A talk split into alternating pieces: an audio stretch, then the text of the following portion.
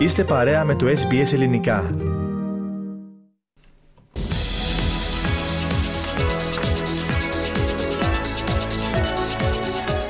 Ραδιοφωνία SBS ελληνικό πρόγραμμα φίλες και φίλοι. Στο μικρόφωνο μαζί σας σήμερα με την επιμέλεια και παρουσίαση της εκπομπής είναι ο Θέμης Καλός. Συνεχίζουμε τώρα με την αθλητική ενημέρωση της ημέρας και προτάσουμε την αντισφαίριση για ευνόητους λόγους, καθώς είναι σε εξέλιξη ήδη το ανοιχτό πρωτάθλημα αντισφαίριση της Αυστραλίας στη Μελβούρνη.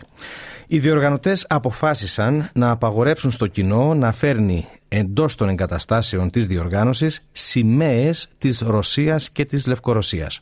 Στα αγωνιστικά η Μαρία Σάκαρη και ο Στέφανος Τσιτσιπάς ανέλησαν τις νίκες τους στον πρώτο γύρο, ενώ σήμερα έχουμε δύο αγώνες με Έλληνο-Αυστραλιανό ενδιαφέρον. Περισσότερα θα συζητήσουμε τώρα με τον Πάνο Αποστόλου, ο οποίος επίσης σήμερα είναι κοντά μας στον ραδιοθάλαμο. Πάνο, αρχικά καλησπέρα και σε σένα. Καλησπέρα, Θέμη και από μένα. Λοιπόν, πάνω να ξεκινήσουμε με αυτή την απόφαση των διοργανωτών για τις σημαίες της Ρωσίας και της Λευκορωσίας. Για εξήγησέ μας παρακαλώ. Βεβαίως, Θέμη, η Tennis Australia απαγόρευσε τις σημαίες της Ρωσίας και της Λευκορωσίας στο Australian Open εξαιτίας ενός περιστατικού σε χθεσινό αγώνα. Πιο συγκεκριμένα, οι υποστηριχτές της Ρωσίδας παίκτρια Καμίλα Ρακχίμοβα κοιμάτιζαν μια ρωσική σημαία στη διάρκεια του αγώνα της με την Ουκρανή Κατε, ε, Κατερίνα Μπαϊλντ. Οι Ουκρανικής καταγωγής υποστηριχτές ειδοποίησαν την ασφάλεια, ενώ στο σημείο έφτασε και η αστυνομία. Οι, οι διαργανωτές, αν και επιτρέπουν σε αθλητές και αθλήτρε από τη Ρωσία να αγωνιστούν, ωστόσο δεν τους επιτρέπεται να, να εκπροσωπήσουν τη Ρωσία εξαιτίας της συνεχιζόμενης εισβολής της στην Ουκρανία.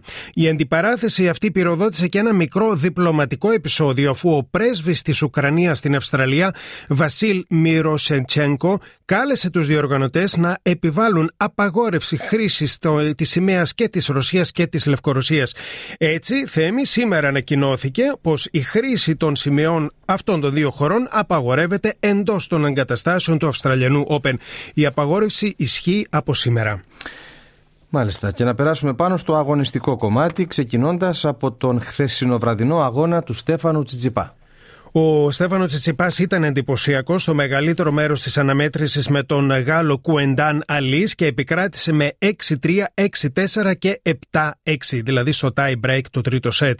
Χρειάστηκε κάτι παραπάνω από δύο ώρες ο Τσιτσιπάς για να πάρει την πρόκριση για τον δεύτερο γύρο του Australian Open, όπου θα αντιμετωπίσει τον Αυστραλό Ρίνκι Χατζικάτα. Αναφέρθηκε στο παιχνίδι του στη συνέντευξη τύπου και πώς κατάφερε να ξεφύγει από την παγίδα να οδηγηθεί σε τέταρτο σετ. Βρέθηκα σε ένα σημείο σήμερα στο, στο τρίτο σετ όπου ένιωσα ότι πηγαίναν τα πράγματα και εξελισσόντουσαν με ένα πολύ απλό τρόπο. Ε, αλλά αυτή η κατάσταση πολύ γρήγορα άλλαξε και βρέθηκα στο πίσω πόδι.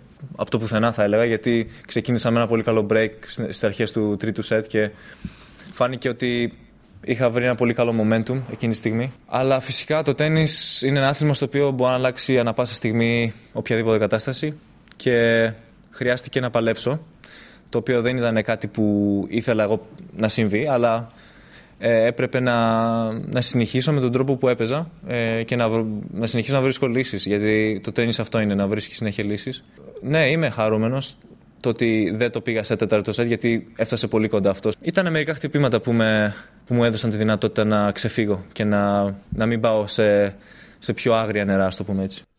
Ο Έλληνας πρωταθλητής της αντισφαίριση για μία ακόμα φορά αναφέρθηκε στην ομογένεια της Μελβούρνης. Για μας ο κόσμος μετράει πάρα πολύ το ότι τους έχουμε στην πλευρά μας. Ε, μας δίνει μεγάλο κίνητρο όταν παίζουμε. Είναι σημαντικό το ότι έχουμε ένα τουρνουά το οποίο νιώθουμε ότι είναι σαν σπίτι μας, για παράδειγμα. Φυσικά δεν μιλάμε τη γλώσσα αυτή της χώρας, αλλά η Αυστραλία για μένα είναι σαν Ελλάδα με, με κάποιο τρόπο. Υπάρχει ένα πολύ έτσι οικείο, ε, μια πολύ οικία αίσθηση όταν βρίσκεσαι εδώ και για μένα παίζοντας τέννη εδώ είναι το καλύτερο, ο καλύτερος τρόπος να ξεκινήσει τη χρονιά. Αυτά λοιπόν πάνω από τον Στέφανο Τσιτσιπά να μας μιλήσεις τώρα και να ακούσουμε και κάποιες δηλώσεις της Μαρίας Σάκαρη μετά και την δική της νίκη.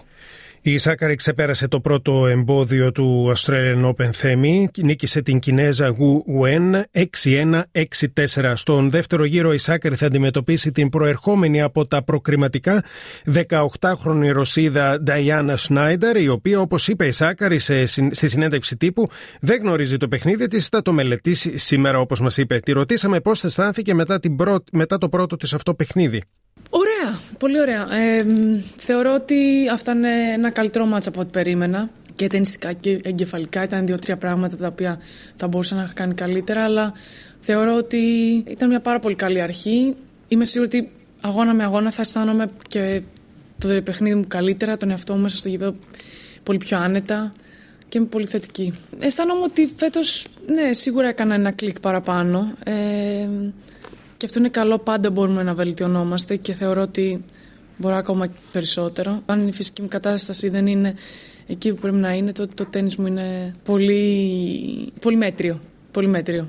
Κάτσα κάτω με την ομάδα μου, είπαμε τι πρέπει να βελτιώσουμε και δούλεψαμε πολύ σκληρά σε αυτά. Η Μαρία Σάκαρη ρωτήθηκε για την πρώτη της ταινιστική χρονιά χωρίς τον παππού της, τον Δημήτρη Κανελόπουλο, ο οποίος ήταν ένας από τους παλιότερους και μεγαλύτερους προπονητές της Ελλάδας και έφυγε από τη ζωή τον Ιούνιο του 2022. Α ακούσουμε τι είπε συγκινημένη η Ελληνίδα πρωταθλήτρια. Η αλήθεια είναι τον είδα στον ύπνο μου πρόσφατα και ναι, εντάξει, εννοείται πως πάντα είναι μέσα μου και ναι. Μάλιστα. Προπονητής ο παππούς της, αντισφαιρίστρια και η μητέρα της, η Αγγελική Κανελοπούλου. Γενικά η αντισφαίριση είναι σε όλο το σόι αυτό πάνω. Τώρα να μας μιλήσεις και για τη σημερινή αγωνιστική δράση. Ποιοι αγώνες ξεχωρίζουν; Λοιπόν, ξεχωρίζει ο αγώνας του Ελληνοαυστραλού του Θανάση Κοκκινάκη κόντρα στον Ιταλό Φάμπιο Φωνίνη. Η Δήμητρα Φουρλή, η ομογενής παίκτρια, έχασε πριν από λίγη ώρα από την Τσέχα Λίντα Φουρβίρτοβα με 2-0 σετ. Αυτή τη στιγμή ο Ιταλός Ματέο Μπερετίνι αντιμετωπίζει τον Άντι Μάρεϊ. Ε, είναι 2-1 το σκορ και μπήκαν οι παίχτες στο τέταρτο σετ. Ο Αντρέι Ρούμπλεφ ε, κέρδισε στα τρία σετ τον ε, Ντομινίκ Τιμ.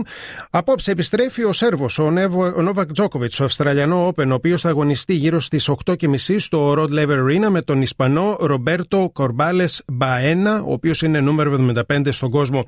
Εκείνη περίπου την ώρα, ο νούμερο 3 τενίστας του κόσμου, ο Κάσπερ Ρουτ, θα αντιμετωπίσει, θα αντιμετωπίσει πρώτη φορά στη Μελβούρνη τον Τσέχο Τόμας Μάχατς.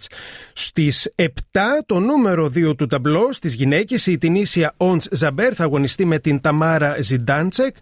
Και το νούμερο 4 στο, στην με συγχωρείτε, στο, το νούμερο 4 στον κόσμο η Καρολίν Γκαρσία θα αντιμετωπίσει την Κάθριν Σεμπόφ και η Αρίνα Σαμπαλένκα στην ε, Τερέζα Μαρτίντσοβα. Θέμη. Ναι, και να πούμε πάνω για το παιχνίδι του Κοκκινάκη με τον Ιταλό Φωνίνη. Ε, ήταν να ξεκινήσει 4 και 10, αλλά ακόμη δεν έχει ξεκινήσει. Προφανώς θα ξεκινήσει, θα αρχίσει μέσα στα επόμενα λεπτά. Δύσκολο να ολοκληρωθεί ο αγώνας αυτός μέχρι τις 6 που τελειώνει η εκπομπή μας. Πάνω. Και αν μου επιτρέπεις ε, Θέμη, είναι πολλοί αγώνες, έχουν σταματήσει εξαιτίας της υπερβολικής ζέστης σήμερα στην πόλη της Μελβούρνης. Επομένως όλοι οι αγώνες που γίνονται σε ανοιχτά κόρτ, σε ανοιχτά γήπεδα έχουν ε, διακοπή. Ε, γίνονται μόνο στα τρία γήπεδα τα οποία η ροφή είναι κινητή και μπορεί να κλείσει. Επομένως θα είναι μια μεγάλη μέρα σε διάρκεια για πολλούς αθλητές και αθλήτριες. Μάλιστα. Τι λες να συνεχίσουμε τώρα με την υπόλοιπη αθλητική δραστηριότητα; Βεβαίως, να συνεχίσουμε με το ποδόσφαιρο και στην Ελλάδα μετά από μια σειρά ανεπιτυχών αποτελεσμάτων ο Βόλος επανέκαμψε θέμη. Ναι πάνω, η ομάδα της Μαγνησίας νίκησε εκτός έδρας τον Ιωνικό 1-0 στο παιχνίδι με το οποίο ολοκληρώθηκε η 18η αγωνιστική του ελληνικού πρωταθλήματος. Ο Βόλος ανέβηκε έτσι στην 5η θέση με 29 βαθμούς και ο Ιωνικός παραμένει 14ος με 8. Να ακούσουμε ε, την περιγραφή επίτευξης του βολιώτικου τέρματος σύμφωνα με το συνδρομητικό κανάλι Κοσμοτέ TV ήταν με πέναλτι. Εκλείψε ο Χαρτάλης. Παίζει για τον Κούτσια. Ο Κούτσιας για τον Οζέγκοβιτς. Η μπαλά πάνω στον Τσιγκρίνσκι. Ζητούν πέναλτι οι φιλοξενούμενοι. Και έχουμε και πάλι on field review. Και τώρα σφυρίζει και δίνει πέναλτι για το Βόλο. Στο 90 λεπτό για το 1-0 και πιθανότατα για τη νίκη του Βόλου εδώ στην νίκη ο Ζέγκοβιτς απέναντι στον Χουτεσιώτη εκτελεί με το δεξί στα δίχτυα 1-0 ο Βόλος Να θυμίσουμε θέμα ότι αυτή την εβδομάδα έχουμε αγώνες για το κύπελο Ελλάδας. Πράγματι πάνω είναι οι πρώτοι αγώνες για την προημιτελική φάση και το ενδιαφέρον για τον θεσμό αυτόν σιγά σιγά κορυφώνεται. Το πρόγραμμα λοιπόν είναι το εξής. Αύριο το πρωί, Τετάρτη για εμάς, Απόλλων Παραλιμνίου Λαμία. Την Πέμπτη το πρωί, τρεις συναντήσεις, ΑΕΚ Πανσεραϊκός, Ολυμπιακός Άρης και ΠΑΟΚ Παναθηναϊκός. Και από την Ελλάδα να περάσουμε θέμη στην Κύπρο, όπου σήμερα το πρωί, δική μας ώρα, είχαμε ένα ακόμη παιχνίδι για τη 19η αγωνιστική. Ναι, πάνω η Ομόνια νίκησε 1-0 την ΑΕΛ Λεμεσού. Το τέρμα σημείωσε ο Μπρούνο στο 38. Η Ομόνια είναι στην 5η θέση με 34 βαθμούς και η ΑΕΛ Λεμεσού στην 7η με 25. Να ακούσουμε πώς επιτεύχθηκε το τέρμα του αγώνα σύμφωνα με την περιγραφή από το κανάλι Prime Tel. Πίσω στον Ουζόχο, Νιγηριανός από μακρινή. Κεφαλιά του Ανσαριφάρτ. Τρέχει ο Κακουλής. Πατάει περιοχή, τον πιέζει ο Μπιλοβάρ. Συνεχίζει ο Κακουλής, κάνει το γύρισμα και η μπάλα στα δίχτυα από τον Μπρούνο. Στο 38, σε αυτή την αντεπίθεση από τα αριστερά, ο Μπρούνο πάτησε περιοχή, εκμεταλλεύτηκε την λανθασμένη απομάκρυνση του Μουριέλ και η Ομόνια παίρνει προβάδισμα. Και να πούμε πάνω ότι η αγωνιστική ολοκληρώνεται αύριο το πρωί με το παιχνίδι ανάμεσα στην Δόξα Κάτω Κοπιάς και τη Νέα Σαλαμίνα. Όπως στην Ελλάδα, έτσι και στην Κύπρο Θέμη, μεσοβδόμαδα έχουμε αγώνες κυπέλου. Ναι, πάνω είναι για τη φάση των 16. Θα γίνουν οι εξής πρώτες συναντήσεις. Αύριο το πρωί Πάφος Χλώρακας, την Πέμπτη το πρωί Αποέλ Άρης και την Παρασκευή το πρωί Ανόρθωση Παραλίμνη. Να έρθουμε τώρα στην Καλαθόσφαιρα Θέμη. Ναι, πάνω και να ολοκληρώσουμε μετά της καλαθόσφαιρας. Για το ελληνικό πρωτάθλημα έπεσε η αυλαία της 12η αγωνιστικής με τον Ολυμπιακό να κερδίζει 97-60 τον Απόλλωνα της Πάτρας. Οι Ερυθρόλευκοι παραμένουν στην πρώτη θέση με 24 βαθμούς, ενώ ο Απόλλωνας είναι 10ο με 15.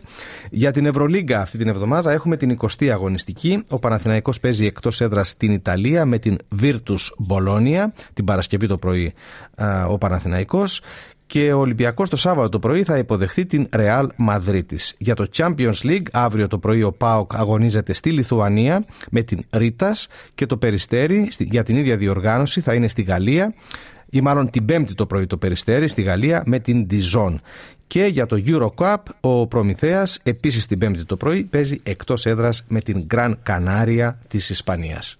Και με αυτά ολοκληρώνουμε θέμη το αθλητικό δελτίο που αναπτύξαμε από κοινού. Θέλετε να ακούσετε περισσότερες ιστορίες σαν και αυτήν; Ακούστε στο Apple Podcast, στο Google Podcast, στο Spotify ή οπουδήποτε ακούτε podcast.